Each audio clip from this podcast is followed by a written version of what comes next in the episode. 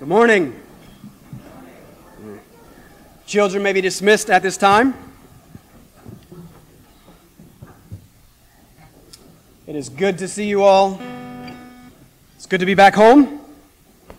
Uh, it's good to actually sing God's praises with God's people and actually be able to hear God's people singing God's praises. Every time we travel, I get frustrated and saddened by the reality that it seems that no one understands the concept of congregational singing except for Andy Park. So it's good to be home. John chapter twenty. It's good to be back in John. Happy Resurrection Sunday, for that is what this day is, as is every Sunday. For the very topic of our text is the reason why we gather together Sunday after Sunday to worship our Lord, our resurrected Lord. And that resurrection really does change everything, or at least it's supposed to. But as Pastor Mike opened last week, so many of us are so often so sad. Why is that, and, and, and what can be done about it? This is my first sermon with you in the new year. twenty twenty-four is here. We are two weeks in today. Resolutions have been made. Resolutions have been broken. In fact, Friday, two days ago, was often referred to as Quitter's Day, because that's about as far as most of us get. But it is the start of a new year, and we almost cannot help but look forward and make plans and desire to make changes. What ought I to do in twenty twenty-four? What ought we to do? And so recently I just read a book titled After Virtue. The guy's name is Alasdair MacIntyre. He's not a Christian, but recognizing that true ethics, right, true right or wrong, true objective morality is impossible in the world of relativism and Darwinism, he famously argues that one cannot answer the question, what ought I to do, before answering the question of what story do I find myself a part? Right? You can't answer the question, what ought you to do, before you understand and answer the question of what story do I find myself a part. I like that. Of what story do you find yourself apart. We are storied creatures, homo neurons, as some have said. We are learning in Proverbs that we are not so much homo sapiens, wise man. Many have proposed that we are more homo neurons, storytelling man. A story is so important to who we are. As made in the image of God, the God who creates, the God of meaning, we are meaning makers. We are constantly observing, analyzing, organizing, and weaving our experiences into a narrative, a story. You talk to yourself. You have an internal voice, and that internal voice is telling yourself a story about life, purpose, meaning, identity. What's your internal voice saying? What is the internal narrative that you are weaving about yourself and about your life? What kind of story do you find yourself in? What you believe about that will go a long way in determining your experience of life. But doesn't so much of life feel so much like death? I had flu over the vacation. I felt bad every single day that we were away. Happy vacation. Uh, my dad had surgery to remove a tumor on his bladder. He was told beforehand that it was a ninety-eight percent chance that it was cancer. The only question was, is it the killer kind? Those were the doctor's words. Bedside manner. Come on, let's, let's work on that. My brother blew out his knee and has had two surgeries while we were down there and has months and months of rehab ahead of him. And there's some other stuff going on I won't mention. All of that was just in two weeks. What kind of story do I find myself in? According to the indescribably important John chapter twenty, it's a story of life.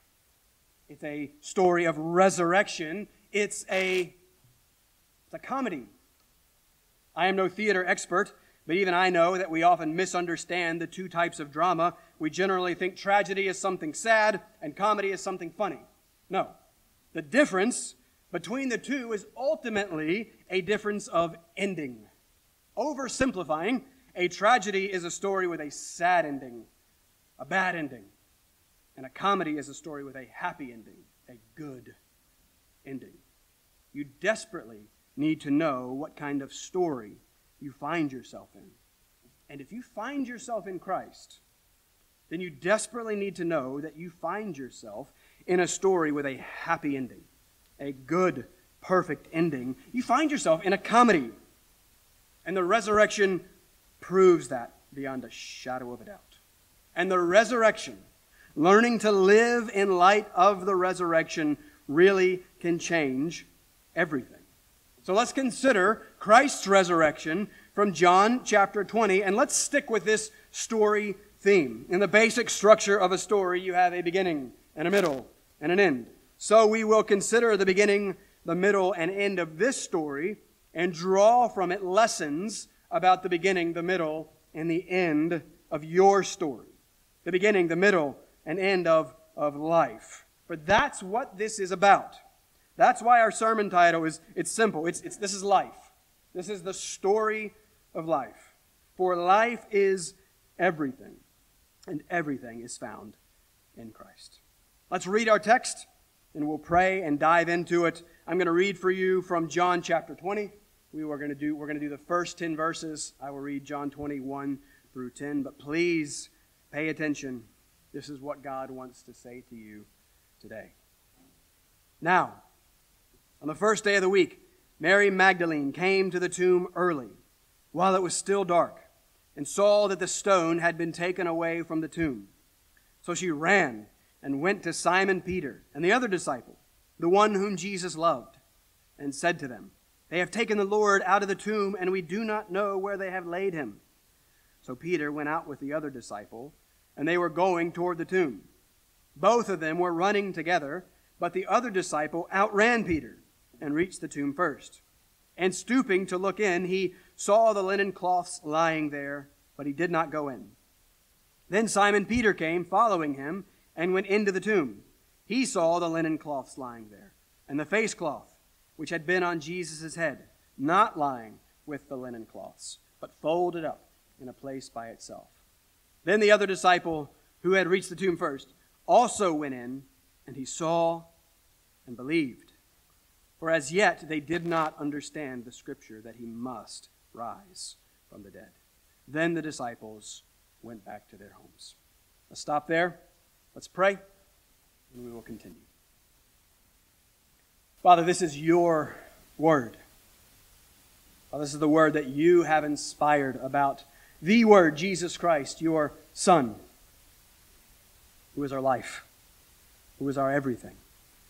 Father, you even ordained before the foundation of the world that we would be sitting here on this Sunday in twenty twenty-four, considering this word and considering ourselves and our lives in light of this word. Father, please help us. Please help us to pay attention and to focus on that which is of far more importance than what we often give great importance to. Father, help me to clearly teach and explain and proclaim and apply your word. Father, help us also, each one of us, to, to hear and to receive and to understand your word. Father, help us to increasingly read all that we feel and think and do in light of the resurrection of Jesus Christ. We pray that you would be glorified in this time. We pray that we would be edified. Father, we pray that sinners would be drawn towards the Christ who is life in this time. Father, only you can do these things. So please help me, and please help us, we pray, in Jesus' name. Amen. Point number one, we begin at the beginning. As a wise woman sang fifty-nine years ago, let's start at the very beginning, a very good place to start. We begin at the beginning because we have to begin at the beginning. And at the beginning of a new year, it's particularly helpful to consider the beginning, for the beginning determines the ending. We've got to know what kind of story we find ourselves in. And the beginning of the story helps us know. Look at the beginning of verse one. Now, on the first day of the week. Stop. That's the beginning of the week, and that's important. John, even right here, is signaling to us that something big is happening here. something, something new. And it should catch our attention that John doesn't say the third day after the crucifixion. That's what we would expect. Jesus says back in two nineteen, destroy this temple, and in three days I will raise it up. He was speaking about the temple of his body, about the resurrection. Throughout the synoptics, Jesus keeps telling his disciples, Matthew sixteen twenty-one, that he must be killed and on the third day be raised. When Paul summarizes the gospel that is of first importance, First Corinthians fifteen four, he says that Christ died for our sins in accordance with the Scriptures, that he was buried, and that he was raised on the third day in accordance with the Scriptures. Three, third, third. But not here. Here, it's first. Why? Beginnings. The Bible is a book of beginnings. And once we can actually finish John, then we'll take a few weeks to work through the doctrines of grace. We're finally going to go back to Genesis, the book of beginnings. The most important and controversial verse in the Bible is the first verse in the Bible. In the beginning, God created the heavens and the earth. That's the beginning, and that beginning determines everything. If that verse holds true, everything that follows holds true. And John loves the book of Genesis. He plays off of it in his beginning. John one one, in the beginning was the Word, and the Word was with God, and the Word was God. So we're working through the basic structure of a story, beginning, middle, and end. But what is a story? What are, what are the basic elements that make up a story? People count differently, but one of these elements is always character. A story requires characters, persons, actors. And in Genesis one one and John one one, we are introduced to the character of the story, the protagonist. And it's not you. It's not me. It's God. It is God and the Word, who was both with God and was God. And as the story unfolds, we learn that this God is unique. He is Father, Son, and Spirit. Three persons, one God. And he is the author of the story, and he is the actor in the story. John one fourteen, and the Word became flesh and dwelt among us, and we have seen his glory. Glory as of the only Son from the Father, full of grace and truth. So the Creator has entered into his creation. Why? Well, that's what we've been considering for these last couple of months in chapters eighteen and nineteen. He, the Word made flesh, Jesus Christ, the Son of God, has come to die. And that's where we left him on Christmas Eve at the end of chapter nineteen, crucified, died, and buried. But for us, and for our understanding and explanation of the gospel, that's where we often leave things. That's where we end. Oh, but we can't make that mistake, because all of that was for this. All of that was to get us here, to get us to the first day of the week, to get us to this new beginning. Genesis one one, in the beginning God created what? Life. John one one, in the beginning was the Word. The Word took on flesh to live, suffer, and die. And on the first day of the week, look at the end of verse nine, he must rise from the dead. I love that must. That's a, a divine necessity. Christ, the author of life, cannot be held by death, the ender of life. And so the whole point of this is that this is a new beginning. The beginning of your story, and we tend to think of our birth, or we think of our sin, how much sin characterizes our story. We are born sinners. But that's not first. That's not our beginning. Ephesians one four, even as he chose us in him before the foundation of the world, that we should be holy and blameless before him. In love, he predestined us for adoption as sons through Jesus Christ, according to the purpose of his will. In Christ, your story begins before the foundation of the world. Your story begins before the beginning. It begins with election. It begins with grace. To what end? Well, hold on. We'll get to that at the end. Let's first consider the middle of the story. Let's look at point Number two, late high school, early college, one of my favorite bands was Jimmy Eat World. I don't know. It's a great name. Their most popular, but far from their best song, was titled The Middle. It just takes some time, little girl, you're in the middle of the ride. You find yourself right now in the middle of the ride. What's the middle like? Well, back to John. We haven't gotten very far yet. Back to verse one. We've seen that characters are key elements in any story. We know the main character, but there are also supporting characters. Let's consider one. Now, on the first day of the week, Mary Magdalene came to the tomb early, while it was still dark, and saw that the stone had been taken away from the tomb. I think this is neat. We just read in Ephesians that our story begins an election, even as he chose us before the foundation of the world. That also then must include Mary.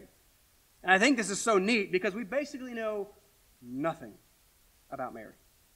There are many Marys in this story. This is one of them. And we were just introduced to her for the first time only eighteen verses ago. And she's going to be front and center next week in one of the sweetest stories in Scripture.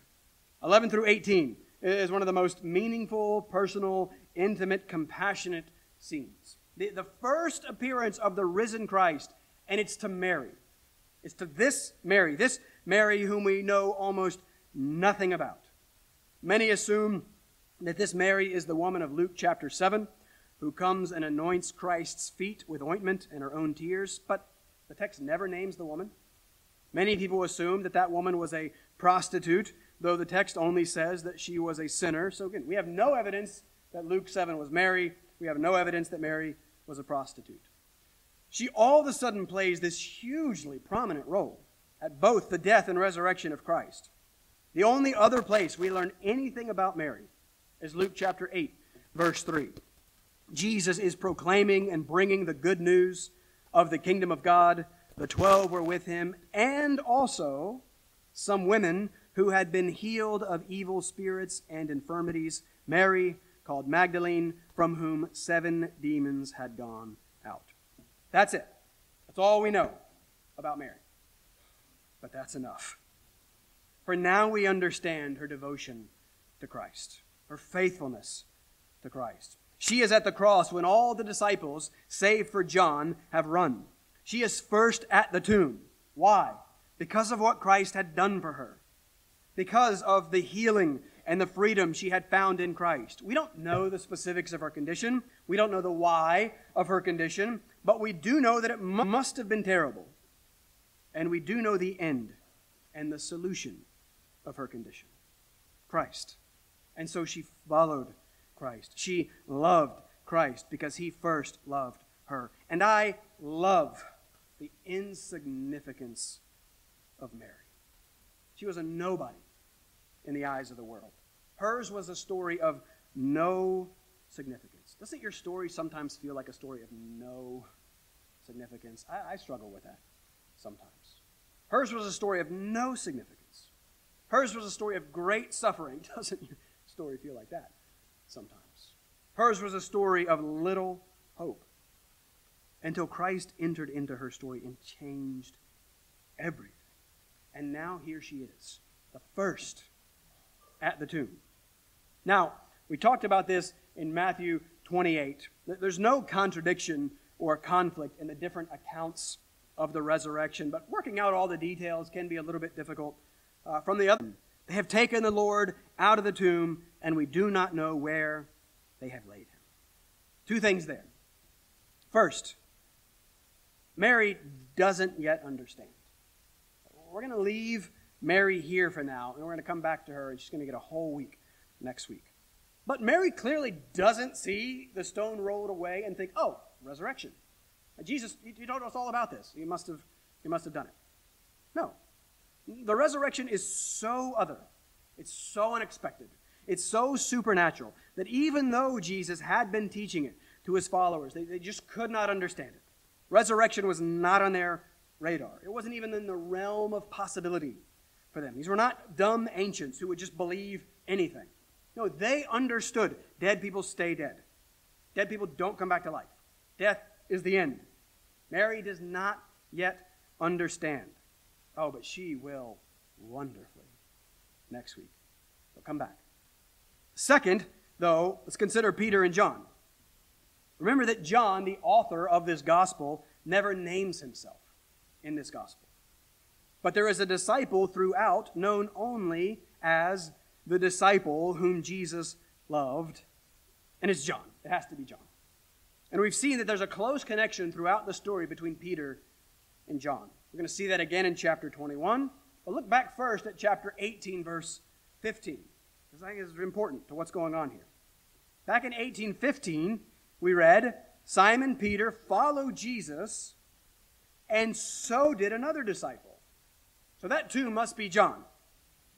And what happens there after those verses? Peter's denial of Christ. And so John was there.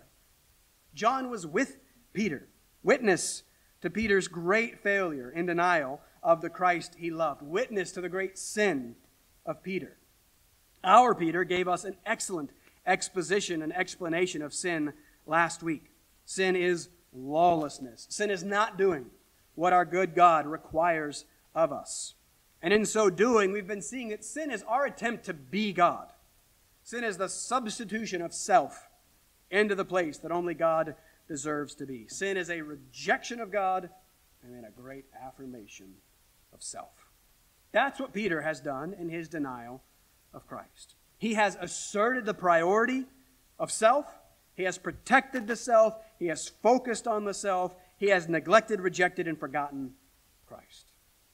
And where we all are now in the middle of our stories, this is something that we desperately need to remember.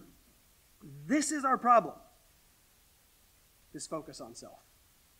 And yet it is the very thing that the triumph of the therapeutic culture around us, and increasingly the triumph of the therapeutic church around us, is telling us. Focus on yourself. Find yourself. Figure yourself out. But what if the thing we're being told to do is actually the thing that is our very problem? It cannot be denied. But we are so focused on ourselves. We are so subjectively minded, so egocentric, so self-obsessed. We have forgotten God and remembered self. We have forgotten God and focused on self. What if our greatest need is to be delivered from our morbid preoccupation with ourselves? I know that's one of my great needs. Sin is our problem, and sin is fundamentally selfishness. Sin is self. And so one of our great needs is, is a shift of focus, a, a, a mindset change. I'm going to keep plugging Bible study. This is, again, a great reason why you should come to our study of Ephesians. Uh, Ephesians is all about God. I was reading Martyn Lloyd-Jones, and he says, the theme of Ephesians is God. Thanks, Martyn Lloyd-Jones. Thank you. But this God is a big and a glorious God. He is a good and a gracious God. And nowhere makes that more clear than Ephesians. Our greatest need is to know Him, to understand Him, to have minds more fixed on and filled with Him and less fixed on and filled with self. It's actually quite simple, though it's very difficult. He's the main character of the story. And so everything goes wrong and begins to fall apart when we try to make ourselves the center of the story. And everything around us is encouraging us to try and make ourselves the center of the story. Peter took his eyes off Christ. He put them on himself, and he ended up denying the Lord he loved, the Lord of life. Quite simply, the middle of the story is sin. The beginning is good. The beginning is creation. The beginning is election. The middle of our story is sin. And sin is our doing. Sin is our problem. It is your one problem, not your circumstances, not whatever you are feeling because of your circumstances, but sin. It was Peter's problem. It was the middle of Peter's story. But we know that it was not the end of Peter's story. And we can't know this for sure, but looking at those verses, doesn't it seem that Peter and John are together? Isn't that neat? John witnessed Peter's sin, his great failure. And I, I wonder what that silent Saturday was like for Peter. Probably not very fun. But it at least seems like he shared it with John. Peter was not alone in his sin. John was with him. John, the disciple whom Jesus loved, seems to love here like the Jesus who loved him. Again, we can't read too much into it, but there's got to be something to the fact that they're together, and to the fact that when and to the fact that when Peter hears the news, he runs to the tomb. I think I would have been tempted to run away from the tomb. Peter runs straight for it. Look at verses three and four. So Peter went out with the other disciple, and they were going toward the tomb. Both of them were running together, but the other disciple outran Peter and reached the tomb first. I've already said that as a probably now former runner, how much I love the little detail that John throws in there. But if you think about it, it is a little bit strange. Why does he throw that in there? Is it just his pride getting the best of him? Oh, by the way, you know, Jeremy and I were running together, but I outran Jeremy. Which would not be the case right now because I'm broken. Is that all that John is doing? No, of course not. Why did John outrun Peter? Again, we don't know for sure. People propose all kinds of crazy things, actually. We mentioned it in Sunday school. The simplest reason is probably that, that John was younger than Peter. We know that Peter is going to be martyred in the sixties, so again, we don't know exactly how old he was, while it seems that John lives all the way into the nineties. So we can't know their specific ages, but John must have been a fairly young man at this point to live into the nineties. And so most people just assume that Peter was a little bit older than John. So John is younger and faster. I'm going to win any race I run against my dad. Sorry, Dad. Simply because I'm younger than him. He's turning seventy in three weeks. He was far more athletic than me, so at the same age, he'd probably win the race. But thirty years younger than him, I'm going to win. So that's likely how John outruns Peter. But why? Why put that in there? Why include that detail? I think the simplest explanation is because it actually happened. They did run to the tomb. John did outrun Peter. This, what we just read, what we're reading and considering is, is history. This is one of those little details that lend great credibility to the trustworthiness of John's account. If you are inventing and making up a story about a huge world-changing event, you probably don't mention that you're faster than someone else. But when you are recording what you remember, what you witnessed, little details like this are going to make their way into your account and provide strong evidence of the truth of your account. And so what seems like a minor, incidental, humorous, unimportant detail is actually quite important. Why? Because this is an account of the resurrection. This is an account of life. Why are these verses here? What, what's the point of John twenty, one through ten? Have you ever noticed that the actual resurrection itself is never described? We're, we're never told what happened early that momentous Sunday morning inside the tomb before the women arrived. We're never told the exact moment or the exact how the dead Christ was resurrected to life. But these verses are here to give you all kinds of witnesses and evidence and reason to believe that this most unexpected and supernatural of things actually did happen.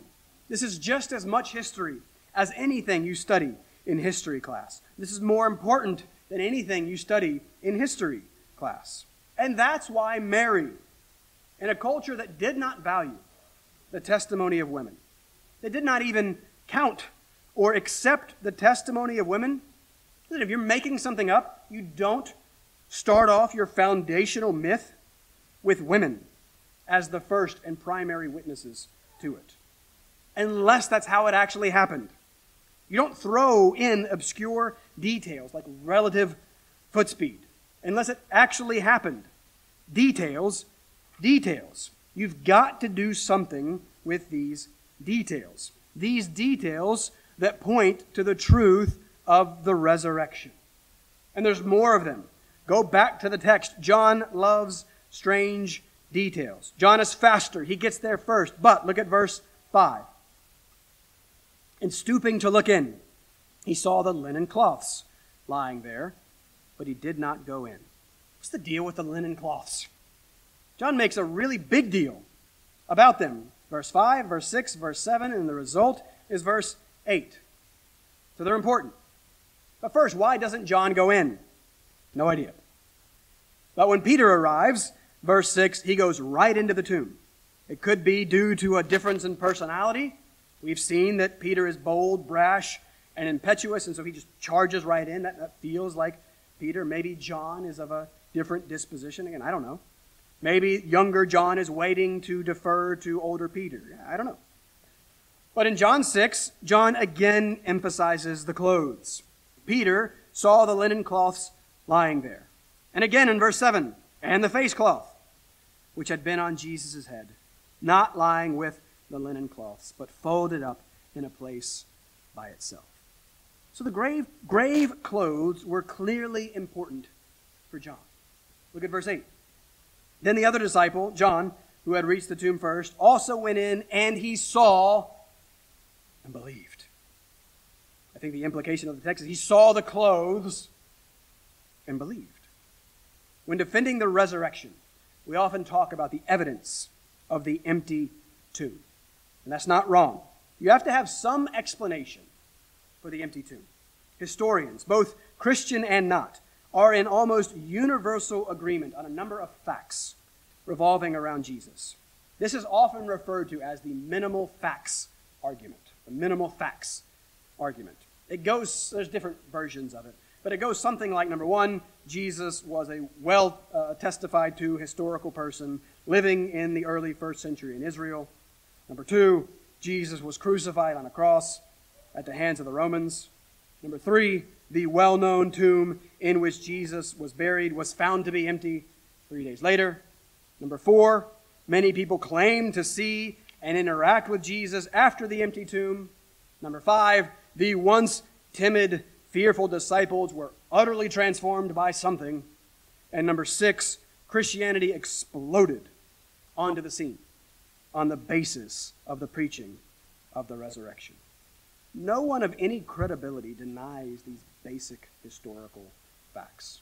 The question is what best explains these basic historical facts. And we obviously believe that only the resurrection best explains these basic historical facts. That's the evidence of the empty tomb.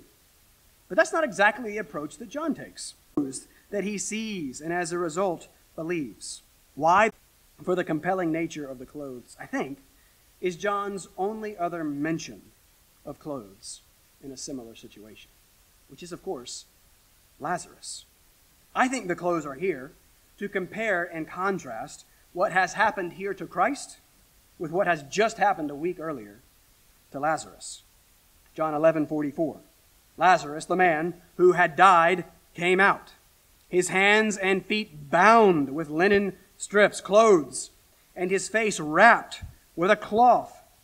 Jesus said to them, "Unbind him and let him go." So Lazarus was restored to life by the Christ who is the resurrection and the life, with all the clothes and cloths still on him. Christ, who is the resurrection and the life, is resurrected and he leaves the clothes behind. The point is that this is different than that. This is something entirely other. This is something entirely new. And the clothes testify to that. And John, who witnessed Lazarus restored to life, still bound in clothes, sees Christ's clothes and no Christ, and he understands. He believes. He believes finally uh, that what Jesus had been teaching them, that he would rise again three days later, on the first day of the week. He finally believes that it has actually and wonderfully happened. And if it did happen, and all of these details and witnesses are testifying that it did, if it did happen, it changes everything. But listen, first off, if it didn't happen, it changes nothing. It is nothing. Christ is nothing. This is not just a nice story, whether it's true or not. This is not just a metaphor. Paul is very clear. First Corinthians fifteen seventeen. If Christ has not been raised, your faith is futile, and you are still in your sins. And I don't know about you, but I am very aware of my sins. And to still be in them, all of them, past, present, future, is a devastating and despairing thought. The wages of sin is death. Without the resurrection of Christ, we are still in those sins. Why? Well, listen to Paul in Romans four twenty-five. When we talk about sin and justification, we talk almost exclusively about the death of Christ, not Paul. Listen to Romans four twenty-four first. Paul writes, "It will be counted to us who believe in him." What will be counted to us? Righteousness. You have to have righteousness. You have to be righteous. You have to be counted perfectly righteous to be in relationship with the perfectly righteous God. And so Romans four is all about how even Abraham was justified, was counted righteous, right and right with God only through faith. He says, "It will also be counted to us who believe in him who raised from the dead Jesus our Lord, who was delivered up for our trespasses and who was raised for our justification." See, our justification is dependent on his resurrection. Remember your story, the middle of your story. The middle of your story is sin, the sin that is self, the sin that is death, the sin that separates from the God of life. Sin is the problem. Christ is the solution. The whole Christ, the life, death, and resurrection of Christ, the whole thing, the whole person and work is required to deal with your one problem, sin. We are seeking to take sin more seriously. Peter walked us through killing sin last week. He said it is sin systematically and substantially subdued. It's wonderful. It's good, amazing illustration. But sin makes you sad and miserable. Always. Sin will never ultimately satisfy. Sin will never ultimately get and gain you what you want. The secret then, as Peter said, to enduring happiness is killing sin. And the foundation to killing sin is the Christ who first sets us free from the penalty and power of sin. And he does it by submitting himself to the penalty and power of sin in our place. Remember, think of sin as substitution. Sin is substituting ourselves into God's place. Think of salvation as substitution. Salvation is God substituting himself into our place in the person of Jesus Christ. And so Jesus takes our penalty and he dies our death. He so identifies with us and our sin that Paul says that he became sin for us. But he himself had no sin. He was perfectly righteous. That death then has no legitimate claim on him. And so the resurrection is first Christ's justification, his vindication, the proof of who he is, and the proof that God has accepted what he has done for us. The resurrection is the proof that it really is finished, as he has just proclaimed. In Christ, in the resurrected Christ, your sin is finished. In Christ, the resurrected Christ, your death is finished. And that means that in Christ, your end, the end, is guaranteed to be gloriously good. Let's close with that end. Point number three quickly. Look at verse nine. For as yet, they did not understand the scripture. I'm still not one hundred percent sure how to take that verse. Let me think more on that as we get to Thomas in a few weeks. That could be similar to twenty twenty-nine, where Jesus says, "Blessed are those who have not seen and yet have believed." So it's good that John saw the clothes, the evidence, and believed. It's better to hear God's word and believe. I'm still sorting out that verse. You right now, though, are hearing God's word. Do you believe? Do you believe what? We've seen it in the rest of verse nine, that he, Christ, must rise from the dead, that he did rise from the dead. And then in verse ten, the disciples returned back to their home. it seems, with John believing and Peter still pondering, and we'll return to them in a couple of weeks. But first, you. Are you believing or pondering still, or denying even, in word or deed?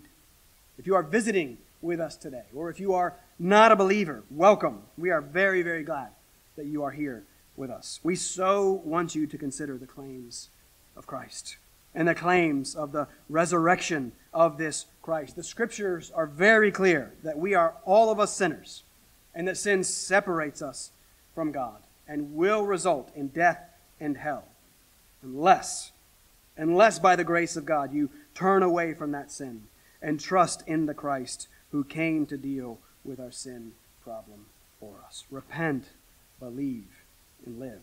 There is no one like this Jesus. You will find what you are looking for, life and joy and peace, nowhere else but in this Jesus. If you have questions about that, Pastor Mike, myself, a lot of people around you would love to talk with you about what that means. But if you are, by the grace of God, already in Christ, I want us to end as we began. I want to leave you with the main and most important thing. If Christ has been raised from the dead, if he has defeated your sin and your death, if he is risen and ascended and ruling and reigning right now, if he is the sovereign Lord with all authority, directing all things, if he has promised to work out all those things for your good, then the story that you find yourself in is a good story with a good and perfect ending. No matter what you feel right now, no matter the difficulty, whatever scene you're currently in, no matter how dark it is, no matter how much suffering is going on right now, no matter the, the tragedy you may be experiencing at the moment, in Christ, you are ultimately in a comedy. And the end will be indescribably and incomparably good. And nothing that happens now can change that. In fact, everything that happens now, even the hard and suffering things, in the hand of a gracious heavenly Father, can only serve to enhance that good ending. We have got to learn to believe that we find ourselves in the good story of life. We have got to learn to live this life in all of its difficulties in light of the life to come and all of its glories. Faith trusts the resurrected Lord with and in all things, trusts that the resurrected Lord will work ultimate good out of all things. Faith trusts that the amazing things God's word says to you and about you are actually true, no matter what you may be experiencing or feeling right now. Let me give you just a couple of these as we close. I want to leave you with these. This is my first sermon of the new year. Do we really believe these things? Do we really live in light of the wonderful things that God's word says to us and about us? It's a new year, so it's, of course, the perfect time for Psalm sixteen. Do we believe, verse eleven, that you make known to me the path of life, that in your presence there is fullness of joy, that at your right hand are pleasures forevermore? Christy was asking me about Psalm one oh three this week. Here's one of the secrets of the Christian life. You can apply this principle to all circumstances, all loss, all suffering, all hardship. This is how you can change. This is how you can face all those things. The secret is Psalm one oh three, verse two, forget not all his benefits. Forget not all his benefits. What benefits? There's a ton of them in the psalm. Go and read it tonight. But verse ten, first and foremost, he does not deal with us according to our sins, nor repay us according to our iniquities. Listen, if you know yourself as a sinner, that's everything. If that does not fill your heart with, fill your heart with gladness, then you don't yet really understand your sin. Pastor Mike closed his New Year's email writing, may God's gift of forgiveness overwhelm you. That's it. That, that's the secret. Never getting over. being overwhelmed by the grace and the love of God. What about First Peter chapter one? Do you believe this? Verse three. Blessed be the God and Father of our Lord Jesus Christ. Why? According to His great mercy, He has caused us to be born again to a living hope through the resurrection of Jesus Christ from the dead, to an inheritance that is imperishable, undefiled, and unfading, kept in heaven for you, who by God's power are being guarded through faith for a salvation ready to be revealed in the last time. In Christ, you have new life. You have a living hope. You have an imperishable inheritance waiting for you. You're being guarded by God Himself, all of it entirely by the grace of God. Second Corinthians five seventeen, you know it. If anyone is in Christ, he is a new creation. The old has passed away. Behold, the new has come. You are a new creation. Old, gone. New, now. You are new in Christ. One last Ephesians plug. Do we believe the verse we're going to consider Thursday? one verse three. Blessed be the God and Father of our Lord Jesus Christ. Why? Who has blessed us in Christ with every spiritual blessing in the heavenly places. Every spiritual blessing. You have already been blessed with that in Christ. This is your story. It is a good, glorious story of grace. It is a story of life. It is the only true happily ever after for all of eternity, only getting better and better and better as it goes. What would it look like to actually believe that all of this was true? The resurrection proves that it is. And yet, as we've said, we are so many of us so sad. Why is that? Our text actually tells us. Look at verse nine, one last time. It's right there. As yet, they did not understand the Scripture. That's our problem. That is our constant problem. All of our problems in some way boil down to that.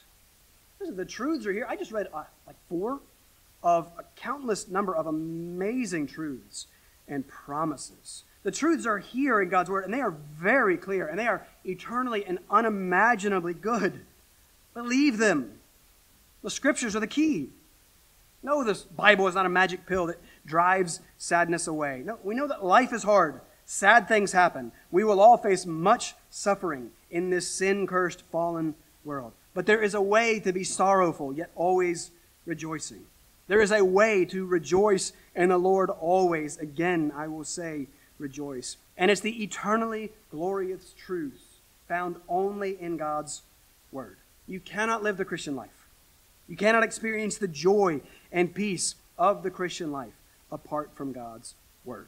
Apart from the difficult discipline of memorizing and meditating on God's Word continually. Psalm one, that's where the blessing is found.